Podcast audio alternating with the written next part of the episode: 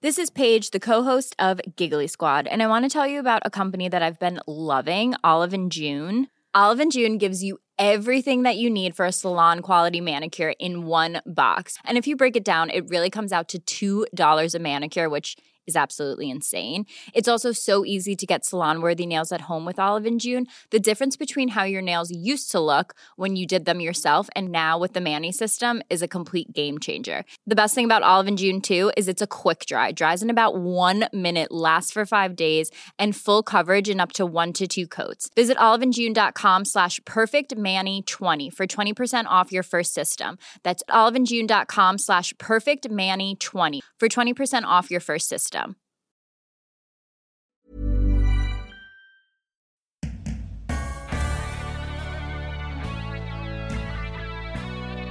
Hello, and welcome to Don't Stop Us Now. I'm Claire Hatton. And I'm Greta Thomas, and we're on a mission to help you achieve your goals. We're all about sharing the secrets of the world's most innovative and pioneering successful women. Hear their uplifting stories and practical advice right here. Yes, right here. And if you're enjoying this podcast, then why not sign up for our newsletter at hello at don'tstopusnow.co and keep listening for this week's latest episode. Hello, and welcome to this week's mini Future Proof Me episode, where we're sharing a few negotiation gems we've learnt from one of our guests. Yes, that's right. And we wanted to revisit the excellent advice from Margarita Hedothia, who's the CEO of multiple companies that she started and built. We spoke to Margarita a while ago, but what really struck us both, I think, is that even though a lot of her businesses are in Latin America in places such as Costa Rica and Nicaragua, as well as the USA and Russia, she's learnt what she has to do to negotiate, even when she's facing real chauvinism. Exactly. She's got some excellent and pragmatic advice that we're going to share with you today.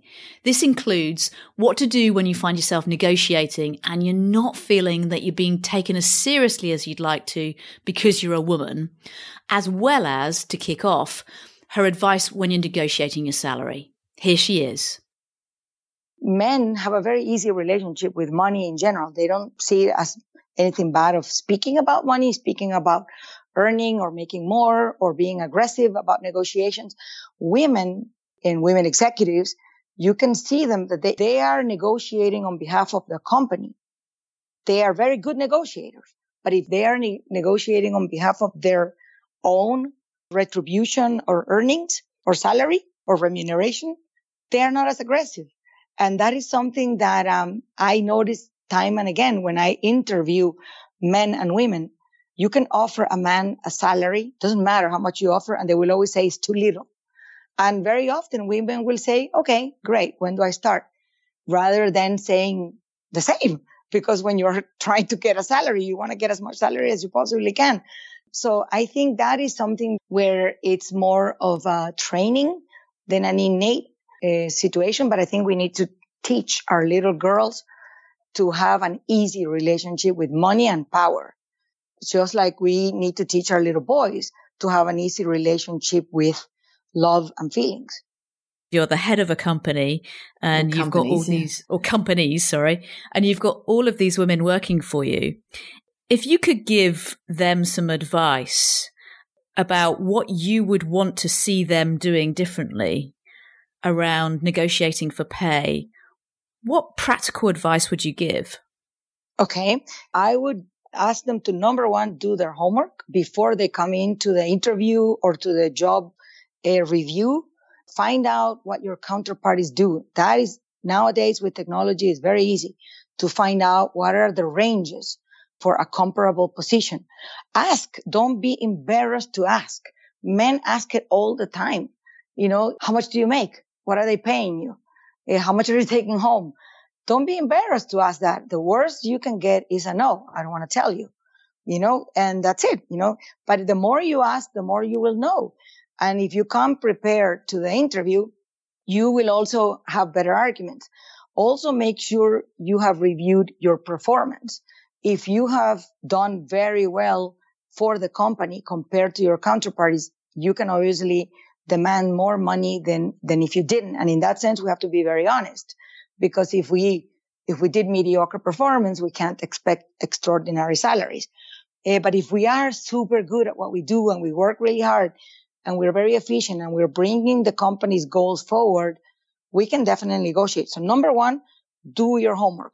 Do look both at your performance and be cold about reviewing your own performance because we tend to sweeten up our own actions and we tend to see ourselves better than probably other people would see us. Hopefully, hopefully we're, we don't go the insecure route, but, uh, try and ask, ask your friends, what kind of a job do you think I did? What do you think is my performance like before the interview? And also find out about job salaries so that you can demand the same. And then, uh, as second nature, whenever they tell you they're going to pay you X, it doesn't matter if it's triple what you were expecting. Still learn to say, Oh, it's, it's less than I, I was expecting. I'm going to have to think about it because you never know how much more you can get, even if you're, you know, being offered more. Also using arguments that have to do with concrete things. That would be my third advice. I think a lot of women use values or fairness or justice arguments. Those arguments don't go well with a lot of bosses, especially because most bosses are men. So do concrete jobs. Uh, I expect this much salary because this is how much money I have uh, sold for the company. This is how much cost I have saved to the company. So be concrete, be mathematical and don't expect necessarily a response right away, but you know, but leave your points on the table. So those would be the three things. Do the due diligence, both in terms of salaries and in terms of ask other people to be reviewers of your performance before you go in to get your job review. So you can also have your own perspective and that of others. Salaries negotiate, always ask for more regardless of what they offer you because you never know. You know, a, in negotiation, there is this phrase called anchoring. You know, when you want to pay 50, if you want to anchor the price, you anchor it at 200 because there's a tendency to try to go near where you are. So anchor your uh, remuneration high, expect high and, and also deliver high, of course. Fantastic advice, Margarita. Really fantastic. You know, if we were getting really practical here, and you just have been incredibly practical, but many women, particularly where you're based in, in Latin America, but equally in, you know, all parts of the world, find themselves in a room as the only woman what again is your advice when you find yourself in that situation as the only woman in the room? I try to decide beforehand what it is that I want to accomplish.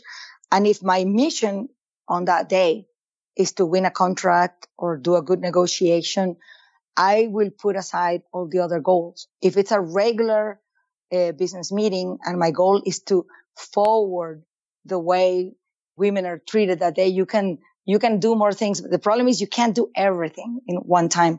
And if you are the only woman in a room and your job is to negotiate on behalf of your company, you need to focus on that goal. That I, I don't think that's the day to be thinking about uh, are these men having a macho attitude? If they make a comment that I find uh, disagreeable, am I going to focus on my negotiation or on what they said? I have had, just like a lot of women, had to deal with times when they call you in the middle of a negotiation, sweetie, a darling, or things like that, which are completely inappropriate. But you have to make a quick choice. At that moment, do you decide on putting the man on his place and then you'll have a detriment to that negotiation or you focus on the negotiation today and later on decide whether that's the man you want to educate or whether it's the ones that are maybe under your care or under your watch or your kids or your relatives. So I think choosing our battles is very important and uh, having a thick skin is another. Um, I a lot of times go into a meeting and, and I'm the boss. I'm the one who uh, has to speak to the counterparty, let's say, of the other side. And men will not look at me in the eye. They will look at other men in the table, at the executives that are coming with me, who are working for me.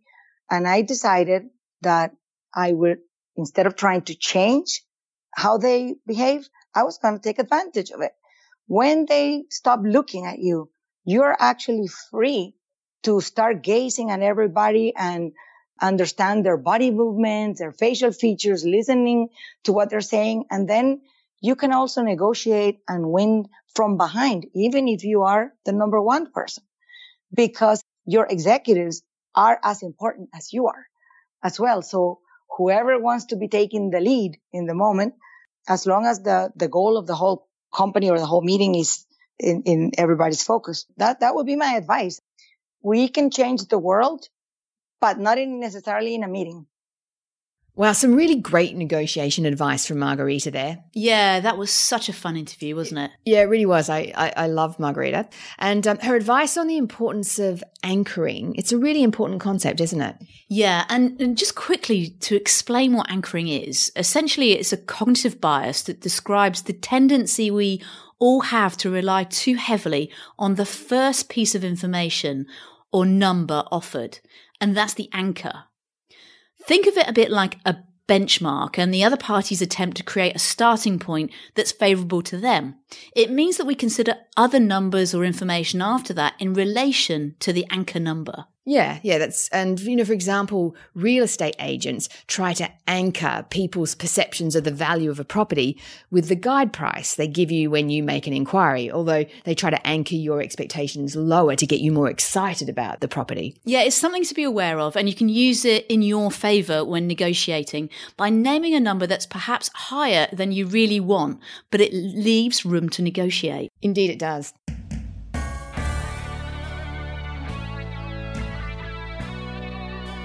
Well, that's this episode done and dusted. Join us next week for one of our longer interview episodes as usual. And in the meantime, if you're enjoying this podcast, please do write us a review on your podcast platform of choice. It really helps keep us going. Ciao for now.